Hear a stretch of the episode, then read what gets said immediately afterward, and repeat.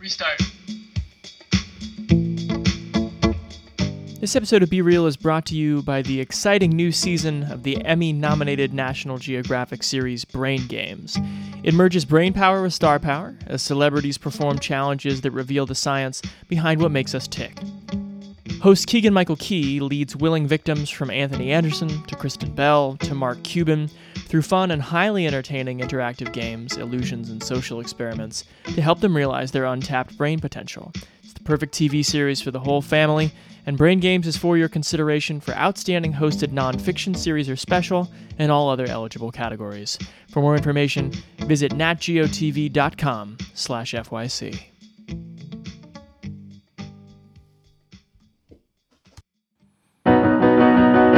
You can talk about film with a philosopher's zeal, or measure them all by box office appeal. But for once in your life, Be real.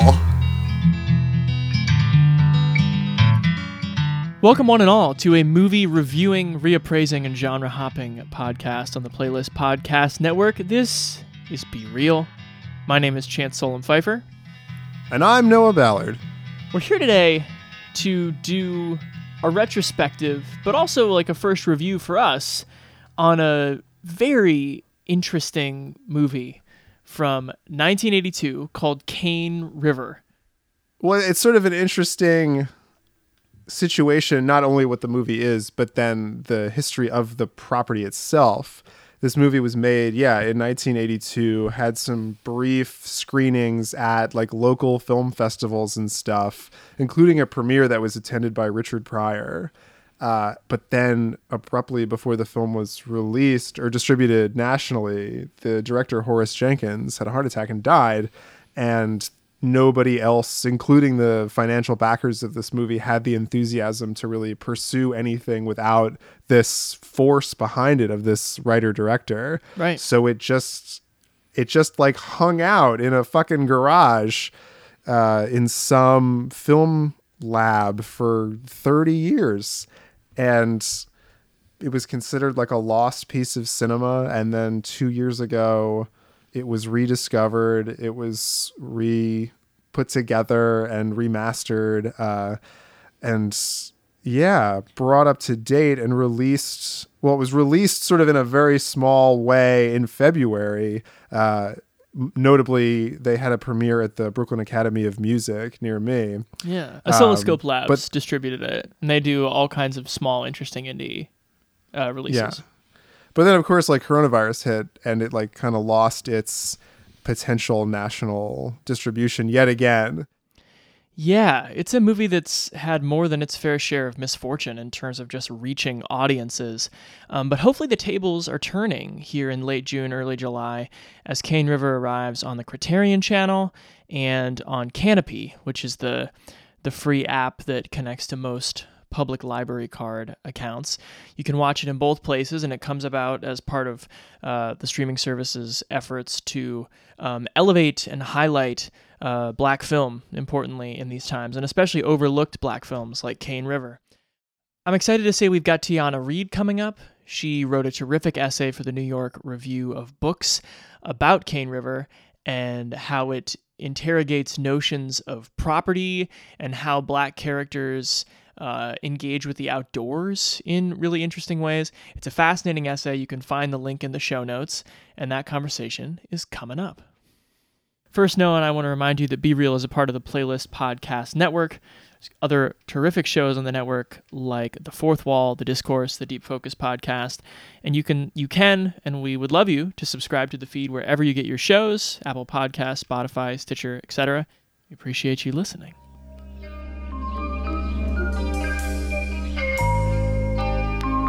So, are you from around here?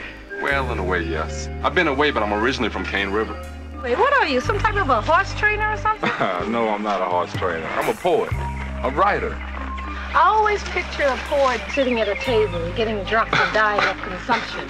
Well, they're not exactly great, Marie. You know something, Peter? You're different. When it debuted in 1982, Cane River was already a rarity, a drama by an independent black filmmaker financed by black patrons, and dealing with race issues untouched by mainstream cinema, says the New York Times. I want to make you take a bath. Been riding that old smelly horse, and God only knows what else.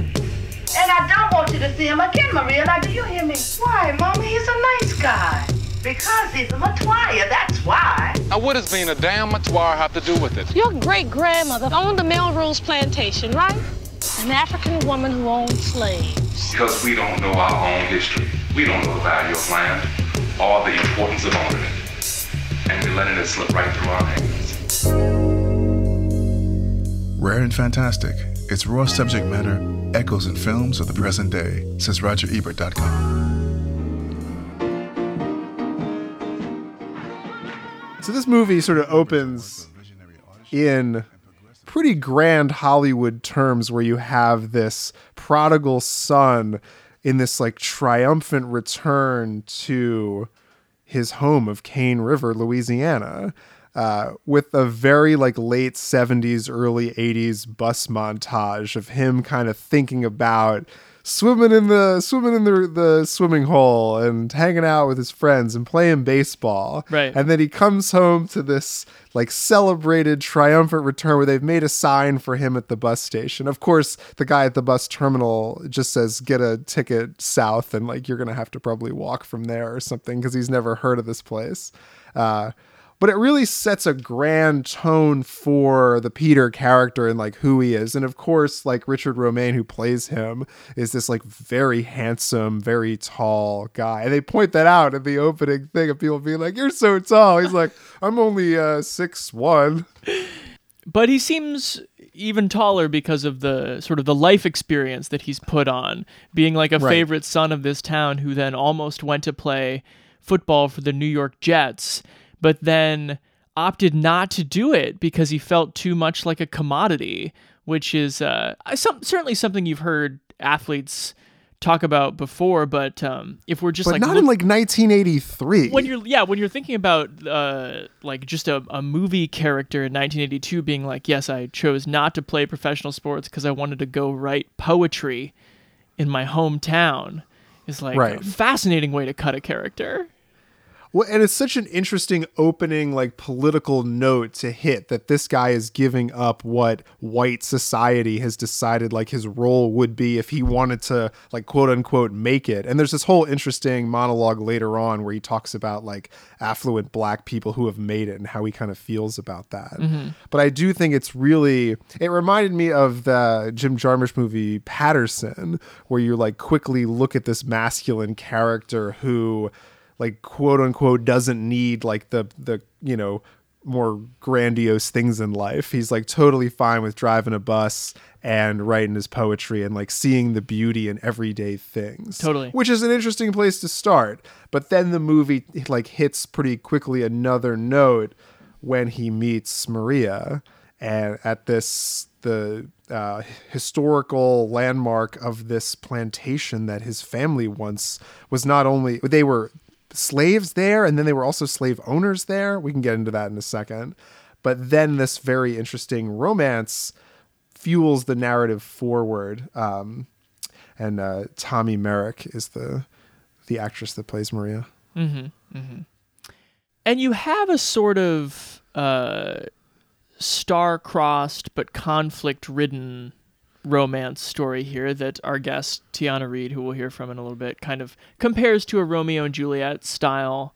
Um, oh for sure like you know feuding families from way back and just fascinating and very specific commentary on um, black creole folks who uh, historically tried to cut out their own um, kind of identity and they're like passing this book back and forth called the forgotten people um, and, real uh, book a re- yeah a real book that um, well that's the thing too uh, peter's family is based on a real family uh, and the, like the descendants of this particular woman who had a very interesting role in history in that she was a former slave and then when things turned for that industry shall we say she cozied up to the slave owners and sort of married into that family Yeah. And it seems the book sort of highlights that, and they're always. I think that's a, a good reference to make is that they're they're constantly referencing this book, but what they're actually referencing is history. Like mm-hmm. the history is there of this famous betrayal. It's almost like a Benedict Arnold kind of feel to this character, this grandmother who, or this great great grandmother who looms large. And it's like we all kind of know what she represents, but nobody can quite figure out like exactly how she played it. Horace Jenkins was also a, a documentarian, and some of the very best moments in the movie come from his, uh, you know, just observing the the people and the nature, and like creating these little montages where you wouldn't think that they would be. Um, in this movie in terms of like just the way people interact in church or the way people interact when they're working a 9 to 5 in this really small town or the way that people interact when you drive into New Orleans for the first time. Um, those are some of the best moments in the movie. Um, other sort of style things to note uh, would be the soundtrack, which is Unbelievable. ha- my immediate reference point was like George Benson. Um, Sure. like early 80s or like George Benson or like sort of le- late Smokey Robinson where just like everything turned into this like everything was a romantic ballad and if it was a du- Right. if it was a duet fine but like you had to sing you had to say the word love 40 times in the song to get it Right. on the record. You you had to say the kind of love that that particular city uh, is evocative of. Yeah, there's a little bit of like Hall and Oates in there too, in sort of the enjoyable cheese of Right. some of them. Yeah. Which is a, fu- a funny contrast to how naturalistic some of like the, a lot of the rest of the movie is. Yeah. Well, naturalistic too, and I think you bring up some interesting points about like the visual style of it. It's one of those movies that you can tell like wasn't made with a hundred million dollars. It was Oh, a movie way. that the charm of it is the things that were almost accidentally captured, you know, when they're shooting a church scene and you know, the people there aren't actors like the people in the cl- in the close-ups are actors but like the wide panning shots this is just like a church he captured from the local area and i mean the production was so based on that idea of really capturing uh, the cane river thing Yeah, we should say that Richard Romain was not an actor. He was just from the area and had the look and was a former football player. right Yeah, uh, Tommye Myrick was a was a working New York actor who she talks in one of the interviews that's attached to the movie on the Criterion Channel how um, she was called in to replace um, Patrice Poitier, who is Sidney Poitier's yeah sidney daughter. poitier's daughter Yeah, um, But this is what I love about just like filmmaking in general is, you know, of course you can like put a green screen up and put anything in the background and like make it plausible enough. But there's something so charming and wonderful and alive and warm about seeing two people who are like on a horse and you know that it's all real and you don't quite know like how it's to go. right? Because Like it's a horse. everything is risky. Yeah, Yeah, it's a horse. It's a real animal. It's not like a digital green screen horse. It's a real horse. Uh, Myrick talks about in the interview the fact that like she promised the director that she could ride a horse when she absolutely could not. So some of the you know more tenuous moments, shall we say, are probably wholly unscripted, as Right. is frankly a lot of this movie. But I don't even know that a movie like this would even come out then, like in a big way. You know, they probably just didn't feel like fighting that good fight after Jenkins had passed because, like, it is such an obscure seeming thing by 1983 movie standards. But I really think there is something just so, like, charming and confident, almost the way that like Richard Romain is confident on screen. Like this movie's confident that the underlying story here is compelling enough that you'll like you'll get it from the mm-hmm. big sort of emotional arc of the more romantic side of this narrative. Like you'll get it. And if you don't get it, you're there for the love story and you're in a place that exists. Right. And it's such an interesting time too for like black American film because you're coming out of the 70s and out of sort of the quote unquote black exploitation era which of course is taken over in vast part by white filmmakers and uh, you know has its has its issues but then you're still a couple years away from like you're still three or four years away from the first Spike Lee movie. You're before Purple Rain. You're before Eddie Murphy. This movie feels like it's existing outside of uh, mainstream Hollywood arcs in so many ways.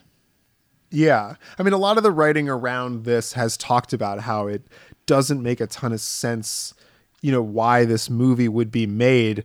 But then it also, there is a sense to how it was released in its sort of limited way that people of this community like loved this movie you know and richard pryor like made a play to try to have it released which you know went to nothing but i think there's something so fascinating about you know almost like an early regional filmmaker here i mean the way in which you know directors we've talked about like, Like a gus van sant or like yeah linklater kelly reichardt people like that Right. That's a good point.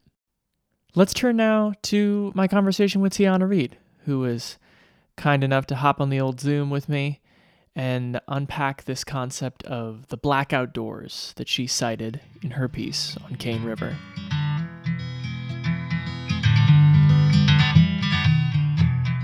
Our guest today is an essayist, critic, and poet whose writing has appeared in the New York Review of Books, the Paris Review, The Nation, and many other publications.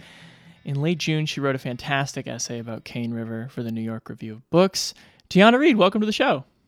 Hi, thank you for having me. I'm excited to talk to you today. Um, so let's first just talk about seeing this movie. Um, did you get to see it at the Brooklyn Academy of Music? I did, yeah. I actually saw it in February on the big screen. Um, What was that like?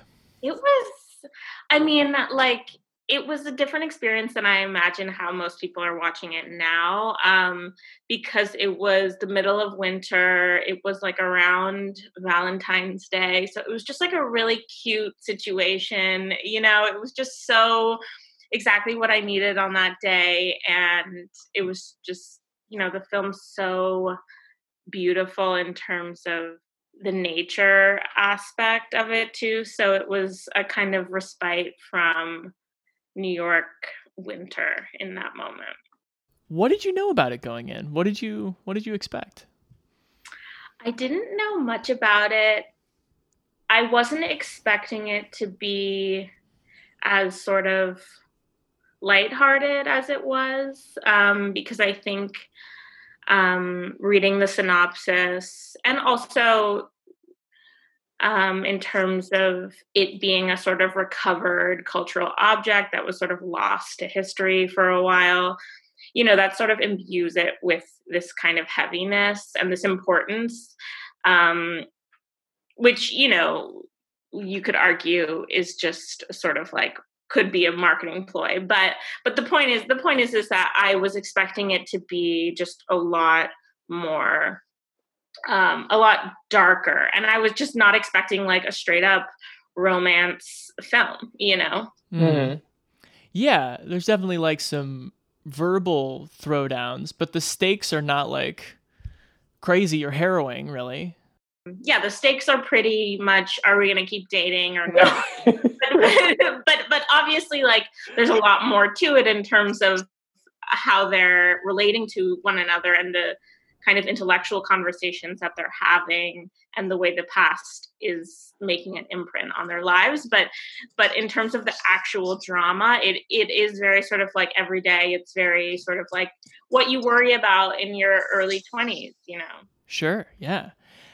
I think you say in your piece that the movie kind of effortlessly like breaks the seal between the romance and the issues that it wants to engage with. Um, how do you think it's able to do that? so you were talking before about the sort of heated um, arguments that happen and i think the weight of the afterlife life of slavery gets verbalized gets verbalized in that way. But and like it's very kind of like there's people raising their voices and whatnot.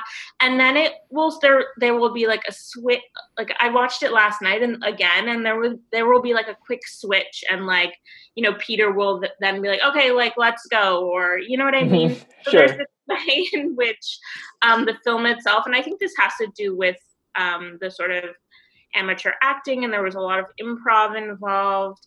Um, so a lot of it is sort of just like you get to feel like you're just going for a ride and like going with the flow. Um, and I think that's how it's able to sort of, you know, really toe the line between, um, yeah, the the the the, the serious repercussions um, of you know histories of property and slavery and then just you know two young people two young hot people wanting to get together.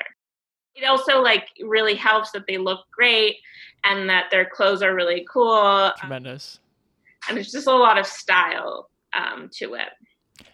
How did you like the soundtrack? Oh my god. Um, I, it was a lot it's a lot and i was actually like i couldn't figure out how or if i was going to talk about the soundtrack in the in the review uh-huh. um, because it's it's pretty it's pretty heavy handed and um, yeah i mean i think that's part of the reason you were talking about like um, the fact that it it came out um, as a sort of artifact that also allows you to kind of laugh at it in a way because it is the 1980s.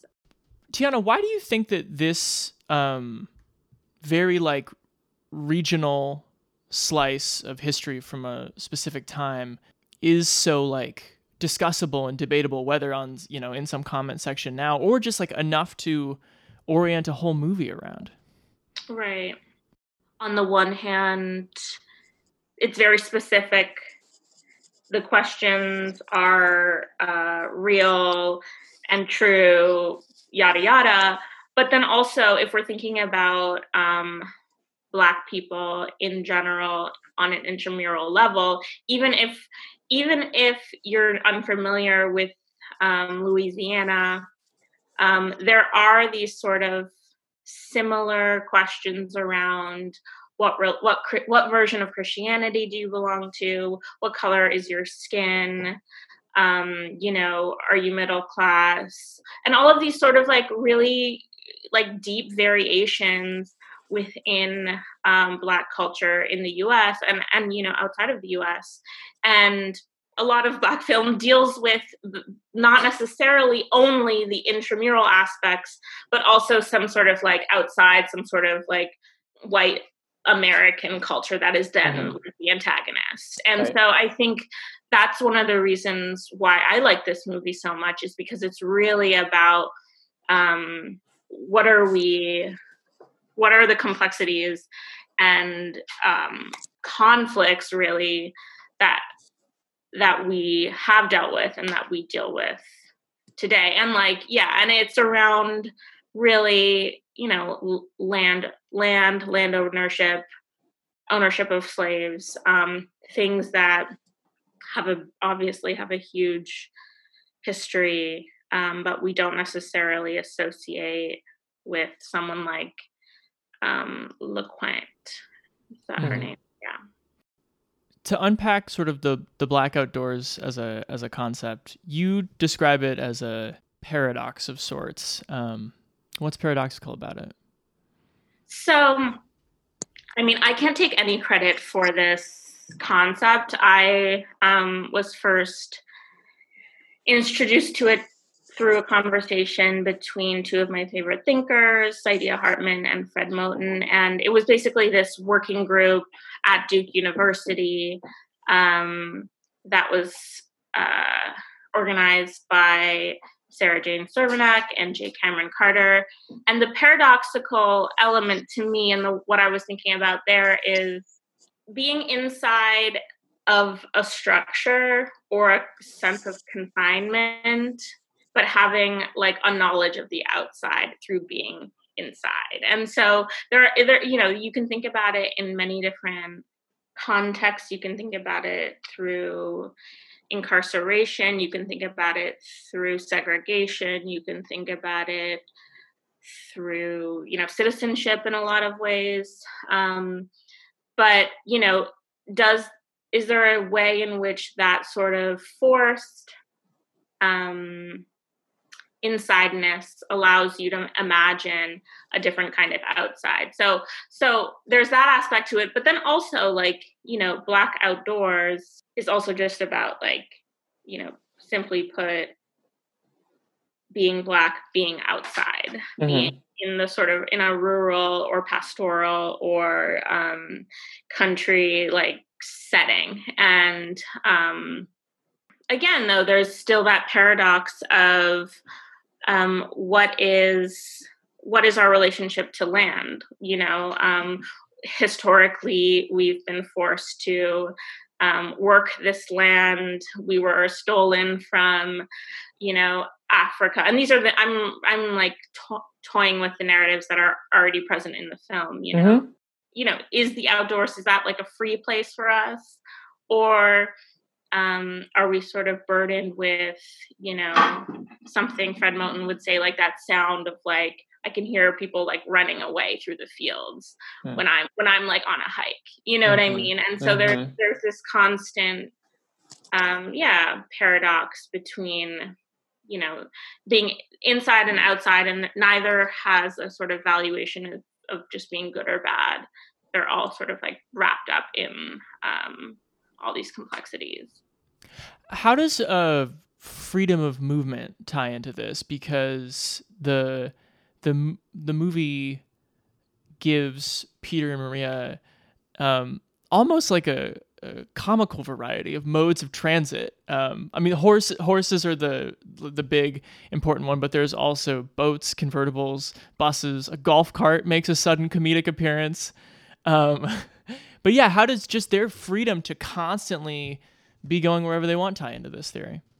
Yeah, I mean, I love you know cars they're also running, they're swimming, they're walking. There's right. so much movement. Yeah. And I love the way you frame the question because it's like, you know, this sense of transit. And, you know, I would just ask, and I don't have an answer to the question, but like where where are they going? You know what I mean? Where are they are they really trying to get somewhere um in the film? And I think, you know, I mean, to me, the the way that they are constantly moving is about fugitivity, right? It's about this desire to just escape, to get out. Um, and you see it even with um, Maria, Maria's brother, right? Like he's punching in, he's punching out, he's working, he's working, he's working.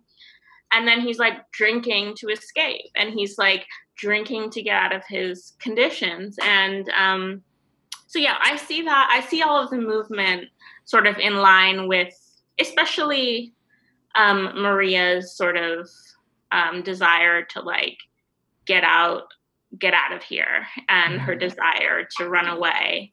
You know, also like hide from her mom.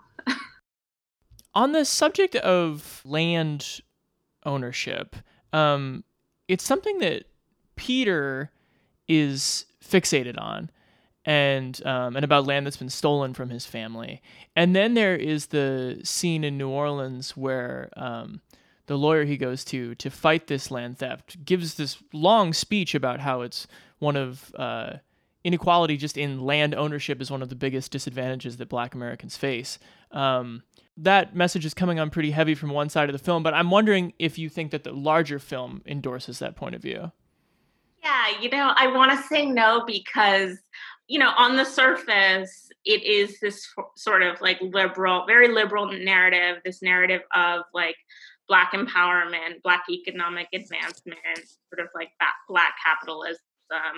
And and and you know, I think in the intervening um, years since that film, we've seen more more heavily the failures um, of that narrative. You know what I mean? And I think um, so so i think that yeah there's there's peter doing that but then i do think that maria's sort of like um her opinion on you know that scene where where he goes where they both go to his old land and the house has been torn down and maria is like Maria is like, we wouldn't have $150,000 to begin to lose, right? And so Maria is also brutally aware of the origins of land ownership. So I, I don't think that the film itself espouses sort of Peter's sense of things. Um, but I mean, I like read a lot into it, and I'm like, what if like land weren't owned? Like, how can we think about the commons? And but that's sort of just a really strong reading, I think. Tiana, what did you think of how Horace Jenkins's documentary background comes across in this movie and, and what it adds? There is a way that because it's really centered around a book, I could have seen this in a kind of documentary format in terms of like interviews. Um, I could have seen it like adapted in a different way, um, sort of less focus on the couple form. Yeah, I don't know if you. I was actually really curious about what you what you thought. I got the sense really limited sample size, of course, a tragically limited sample size. Um, but those were that is the mode he was most comfortable in because I felt like some of the what came across to me as like the actual very canny filmmaking moments were in the documentary space. Like I think in the montage of Brother Mathis having his day at work, Jenkins actually uses the same footage of the bartender twice, um, as if to be like, this is a complete loop and who who the hell can tell and then the the the the really kind of unremarked upon thing of the um, congregate member in the Catholic and Baptist church both napping it feels like a very found moment that somebody with documentary instincts and those were those people actors? I don't know. Um, so I feel like he was more comfortable in that space. Yeah totally. Um, even just you know the the opening scene there and there are a lot of um, moments in between where they're just it's long yeah montages sunsets um, nature and it's just yeah it's sort of like a, a, very intense setting of the scene that is almost ethnographic mm. and less sort of like less sort of like these this this shot is is telling a story and is important for the narrative. It's more just like you need to see everything that's going on. This would be a really hard question, but Noah brought it up when we recorded the review part. Um, this really feels like a a first film, and in a more fortunate world, it you know you're you've got 15 Horace Jenkins films, and in 2020 you look back and you're like, oh, let's check out his first film. Like what a what an interesting thing where you could see him working with amateur actors and going to a place that was personal for him because of his relationships. Um, I wonder if were was there were there particular elements of the movie if you could sort of project of like I feel like he was just starting to roll with this idea or this method of storytelling and I would have loved to see that develop over time.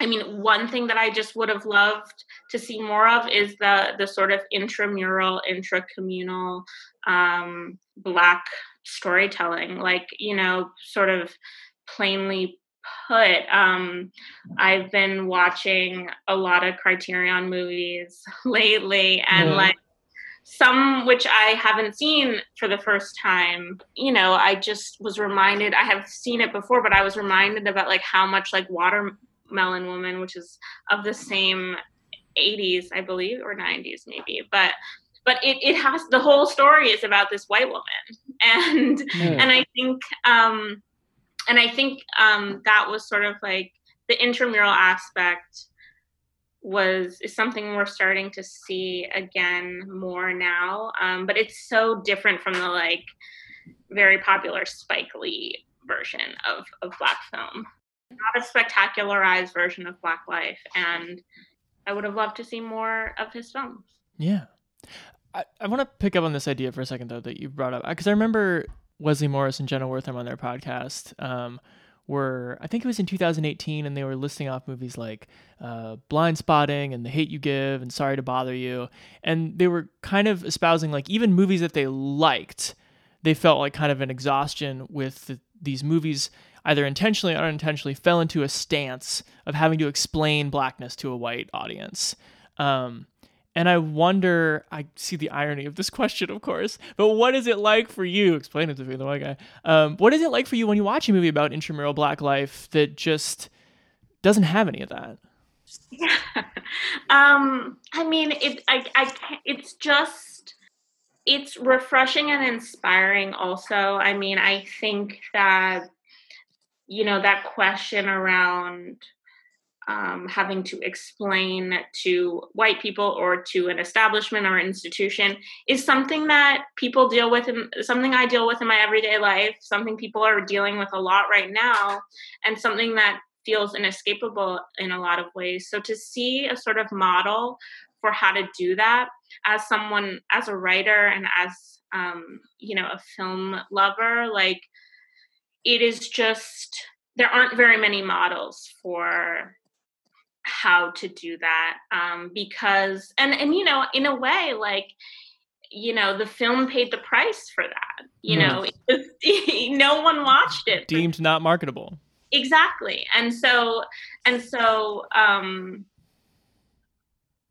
but i think that sort of more um illegible you know opaque kind of storytelling or things that you know not everyone necessarily is going to get um that's what makes the film so uh, exciting to me and so refreshing to watch my last question for you, Tiana, as a poet and a and a critic, what do you think of Peter's poetry?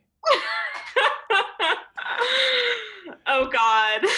It's so I mean, it's so corny and just I mean it's he's so he's less in, interested in poetry than in the the like figure of being a poet, you know. That's definitely true. Even Maria like makes fun of him, like, you know, you're just sitting and drinking wine and he's like writing underneath a tree. Yeah, I would say um, he should also um, he should maybe get a reader. Sure. well, Tiana, thank you so much for your time and, and, and talking about the movie and, and sharing your writing on it with the world. It was a pleasure to get to talk to you. Thank you. This is so fun.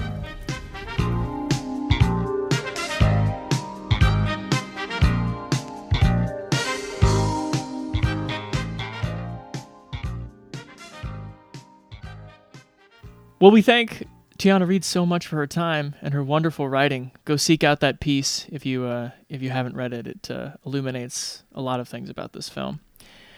All right, Noah, let's continue and wrap up our discussion of Cane River. Let's talk about the acting a little bit, can we? Please. I think that Tommye Myrick is pretty good. Uh, oh yeah.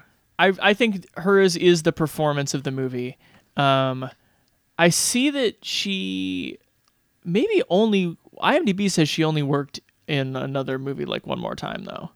Um, but she, she, claims like a longer theater background. That would uh, make in sense. interviews and stuff. That would make yeah. sense. She seems she has a comfort with um both like the emotions that she's supposed to play and the conflict where she can you get the sense when her mom is yelling at her of like you cannot see Peter anymore. She's able to maintain and straddle that line of both being really owing something to her mother and the way that she was raised and the college that she's getting sent to in New Orleans and also of course being that, you know, early 20 something who may have found the love of her life. And she's also really good at like more than a few um comedic bits in this movie. Like there's this long kind of drawn out thing where like Peter has this shitty truck and she's like, okay, fine, I'll ride with you. And then she kind of sticks her head back into frame. And she's like, one more question, mister.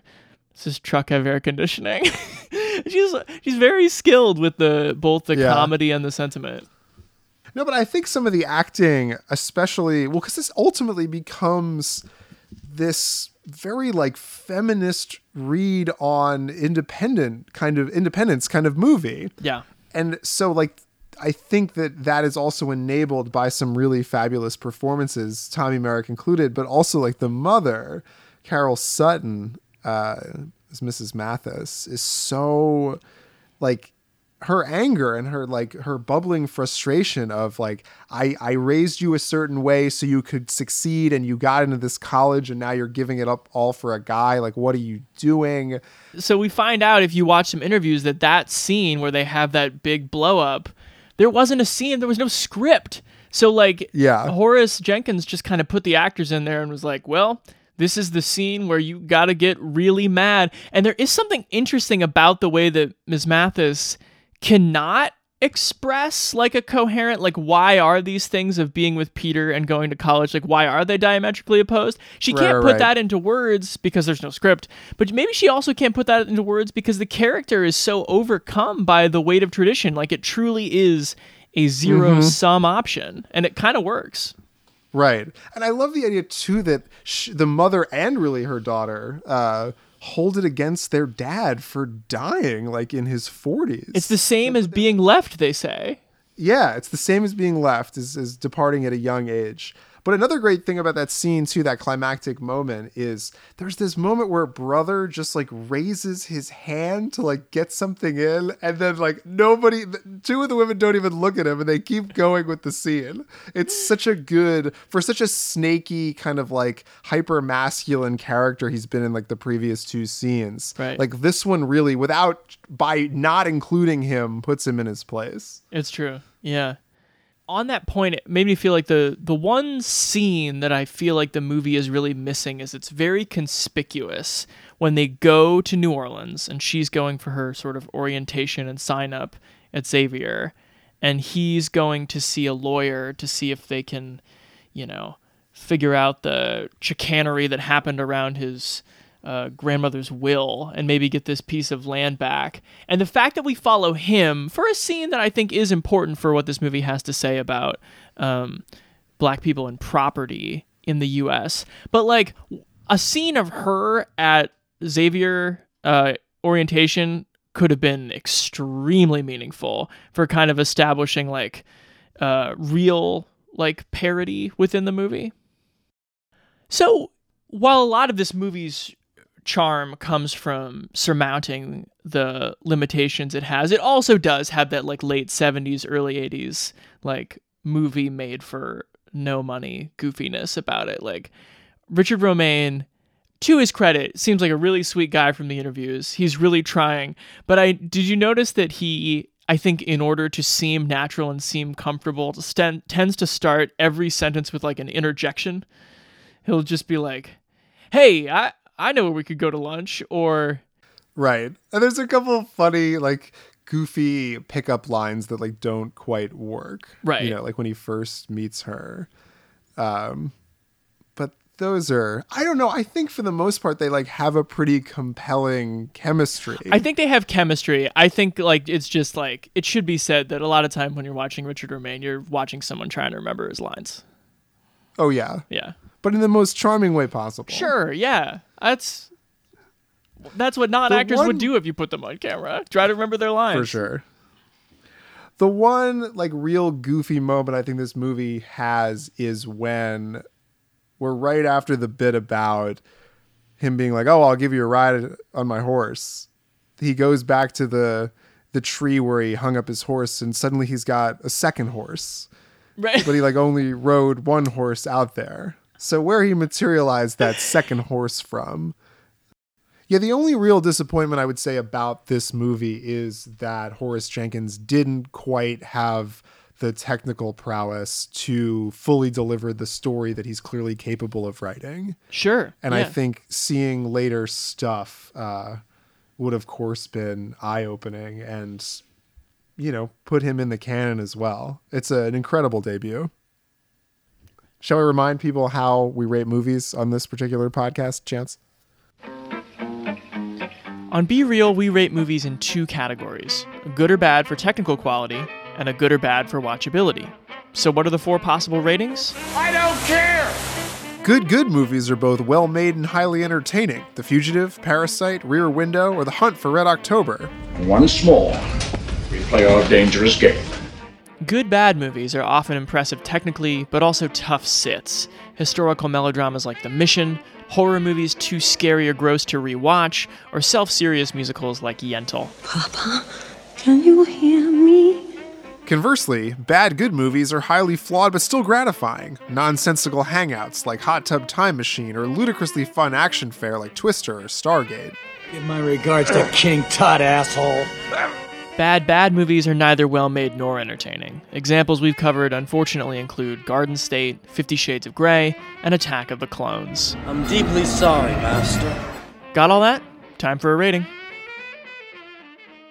I think, despite its budget restraints, um, it's being a gazillion years old, uh, being pretty goofy, starring actors you won't recognize. This movie has like a ton of heart, a ton of warmth, and is a really interesting docu-realist look at the very fascinating piece of American history um, and a circumstance that I'd never considered before uh, to a state other than New Orleans I've never really spent any time in. Um, so I think it's it's a good good. I think that's true. I mean, I think there are, um, like we said, there are very goofy things about it. The soundtrack reminds me of my dad's tape deck and his Dodge Dynasty circa 1993. He absolutely would have put on some George Benson. Um, but it is a real testament to how much you can do with few resources when you are interested in something that is specific and really deep um, and you don't need money to explore the depths of uh, like really distinct socioeconomic and racial history.